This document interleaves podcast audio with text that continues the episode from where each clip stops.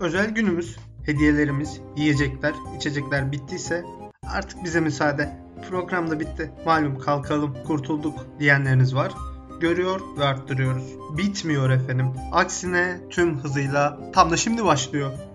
Kemerler takıldı, oraletler alındıysa bölümümüz şu anda başlamış bulunmakta. Arada çekirdek ikramımız olacak. Halıya dökerseniz gırgırla yenilecek dayaktan kurumumuz ve bizler sorumlu değiliz. İyi eğlenceler. Bugün üzerine uzun uzun yorumlar yapacağımız, konuşurken, gülerken ve başkasının başına geldiğinde aşırı keyif aldığımız ama yaşandığında çok da haz vermeyecek konulara değineceğiz. Evet, sokak röportajları. evet, ilginç haberler. Konumuza ormana kamp yapmaya giden yeni ilişkiye başlamış çiftin çadıra girmeden girdiği gibi girmeden fark ettik ki sonsuza dek podcast yapılabilecek bir konuya parmak basmışız. Lakin biz bu konuyu sizler için top 10 yaparak kapatacağız. Yani kapatmaya çalışacağız derken o kadar zorlandık, o kadar zorlandık ki malum ülkede egzantrik olaylar bitmiyor. Garip garip şeyler günlük olaylar haline gelmiş durumda. Top 10'a kafa atarak, ekmek banarak, yürüyerek, hatta yün atkılarımızı yiyerek giren Çeyiz Atilla abimiz manşetlere eşinin çeyizini yedi başlığıyla girdi. Hepimiz maalesef Rus edebiyatının bize verdiği yetkiye dayanır. Acaba eşinin parasını kumarda mı yedi yoksa karı kızla mı ezdi pavyonda diye düşünürken tam da ters köşe yapıyor. Abimiz sağ kulvardan çıkışa geçerek bizi kendine hayran bırakıyor. Adam bayağı keyifle keyifle yemiş neyi yemiş dediğinizi duyar gibiyiz. Kadifeyi, yün parçalarını yemekten haz alıyormuş abimiz. Ve son zamanlarda tatsız olaylar ardı ardına gelmiş. Abimizin eşi en son çeyizini yediği için terk etmiş. Aynı günde iş yerinde battaniye yediği için abimiz iş yerinden kovulmuş. Ama gel gelelim bu durum onu engelleyemezken elbiseleri yemeği de kendine misyon edilmiş. Şimdi bu size gerçekten komik geliyor ama ciddi bir rahatsızlık yaşayan abimize geçmiş olsun dileklerimizi aktarıyoruz. Bir sonraki haberimize geçmeden ağzına sağlık diyor atkılarımızı saklıyoruz. Gözyaşlarının sel olduğu, evlenme fobimizi tetiklemekten geri durmayan o haberle devam ediyoruz.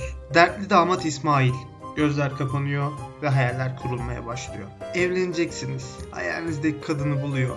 Rüya gibi bir tekliften sonra bankalara kredi diye yalvarıp beyaz eşya bizden, yatak odası takımı sizden derken dünya evine giriyorsunuz. Gelinlikle parıl parıl parlayan eşiniz tam karşınızda şu anda.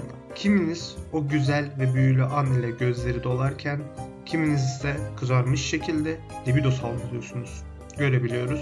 Bizden uzak durun. Damat bey de sizin gibi olacak ki libido salgılarken eşi bir anda bu durumdan rahatsız oluyor ve hazır olmadığını belirtiyor. Bazı gözü kapalı arkadaşlar kabustan sıçrar gibi uyandığını gördük. Bizden uzak durmanızı belirtmiştik. Lakin abimiz damat sizin gibi davar değilmiş.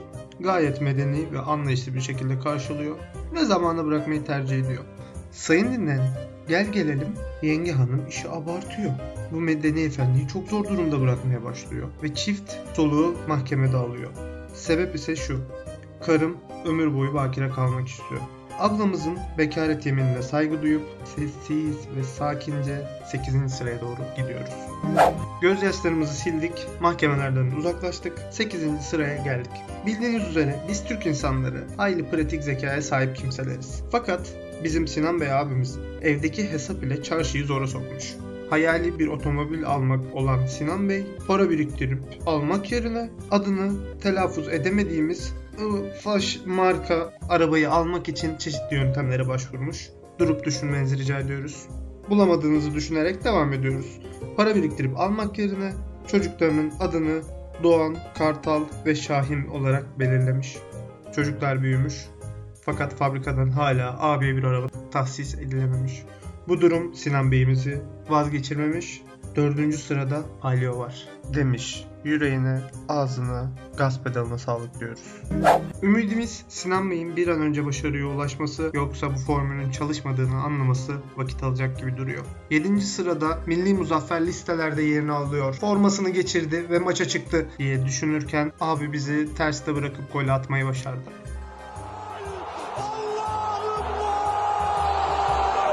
Manşetimiz ise sevişeceği kadına teyze deyince fena dayak yedi. Hayatında ilk defa milli olmak isteyen Muzaffer'in yüzünün gözünün dağılmasına sebep olan olay ise çorabımı çıkartayım mı teyze demesi oldu. Biz Muzaffer Bey'in fotoğrafını gördük. Ciddi anlamda şiddete maruz kalmış. Dalga geçemiyoruz, gülemiyoruz. Madalyonun öteki yüzündeki Gülşen Hanım ise ben hiç teyze olacak yaşta mıyım diyerek Sokrates'i son düzlükte geçerek savunmasını yüzümüze sert bir şekilde vurdu. Canımızın yanmasına rağmen 6. sıraya doğru hızla ilerliyoruz. Hanımefendiler, beyefendiler bu haberi hiç uzatmıyoruz çünkü söylenebilecek her şeyi olaydaki KY kişisi yapmış ve yaşamış. Manşetimiz maden suyu şişesine oturup ölmeyi bekledi.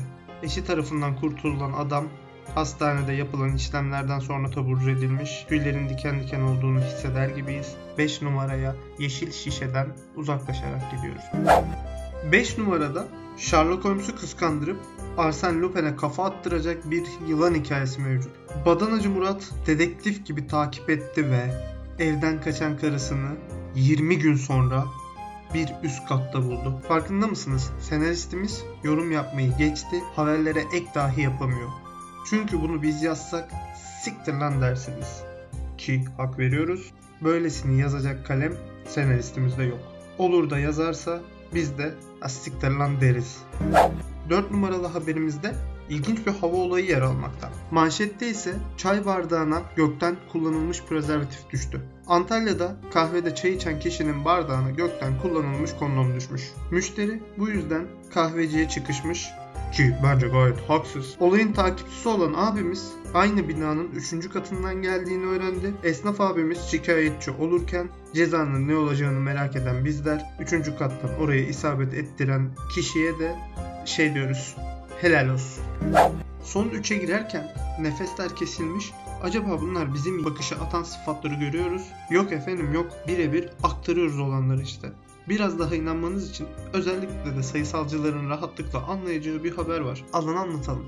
Bazılarınız bu habere hakim Hatta içinizden yaşayan bile olabilir. Manşetimiz annesinden bir yaş büyük. Manşetten ilginç olanı ise ekteki görsel. Dayımız annesine anne sen benden neden büyüksün diyor. Annesi de ne bileyim ben diyor. Ufak bir hata ile kapanmasını umarak Pisagor'u mezarında ters döndürmeden parmak uçlarımızda bu haberden uzaklaşmayı tercih ediyoruz. Sona artık iyice yaklaşırken Jet Fadıl'a taş çıkartacak dolandırıcılık hikayesine geliyoruz. Cevriyi cin değil üfürükçü Carullah çarptı. Haber görselinde bir hanımefendi kalbini tutmuş baygınlık geçirirken Carullah Bey de onu tutuyor. Neden bu haberde önce görseli anlattık? Çünkü Carullah ismi çok ilgimizi çekti. Fark ettik de eski haberlerde de inanılmaz bir canlandırma çabası var. Neyse habere bakınca senin evinde cin var tapusunu bana ver cinleri kovayım diyerek Cevriye'nin evine konan Carullah Bey evini başkasına sattı. Efendim işi uzatmadan kendini polis, asker, seni seviyorum, evin cinni bana ver diye tanıtanlara itibar etmeyiniz diyor şampiyona geçiyoruz.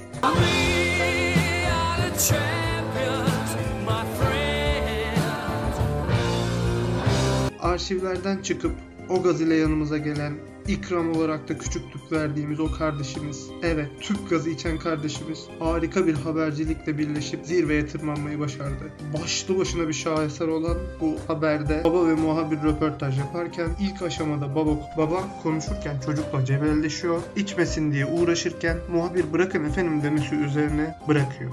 Çocuk tüpe dalmaya başlıyor. Kardeşimiz küçük tüpü bir iki günde, büyük tüpü ise maksimum bir haftada içiyor. Evet gördüğümüz gibi çoğu haber aslında içerik olarak normal lakin kelime oyunları ile büyülü bir hale gelmiş. Bunları yazan kalemlere hayran olmamak ne mümkün. Eğlenmeyi hiç bırakmayın. Başarılarınız hariç sizleri dileriz ki hiç gazetelerde görmeyiz.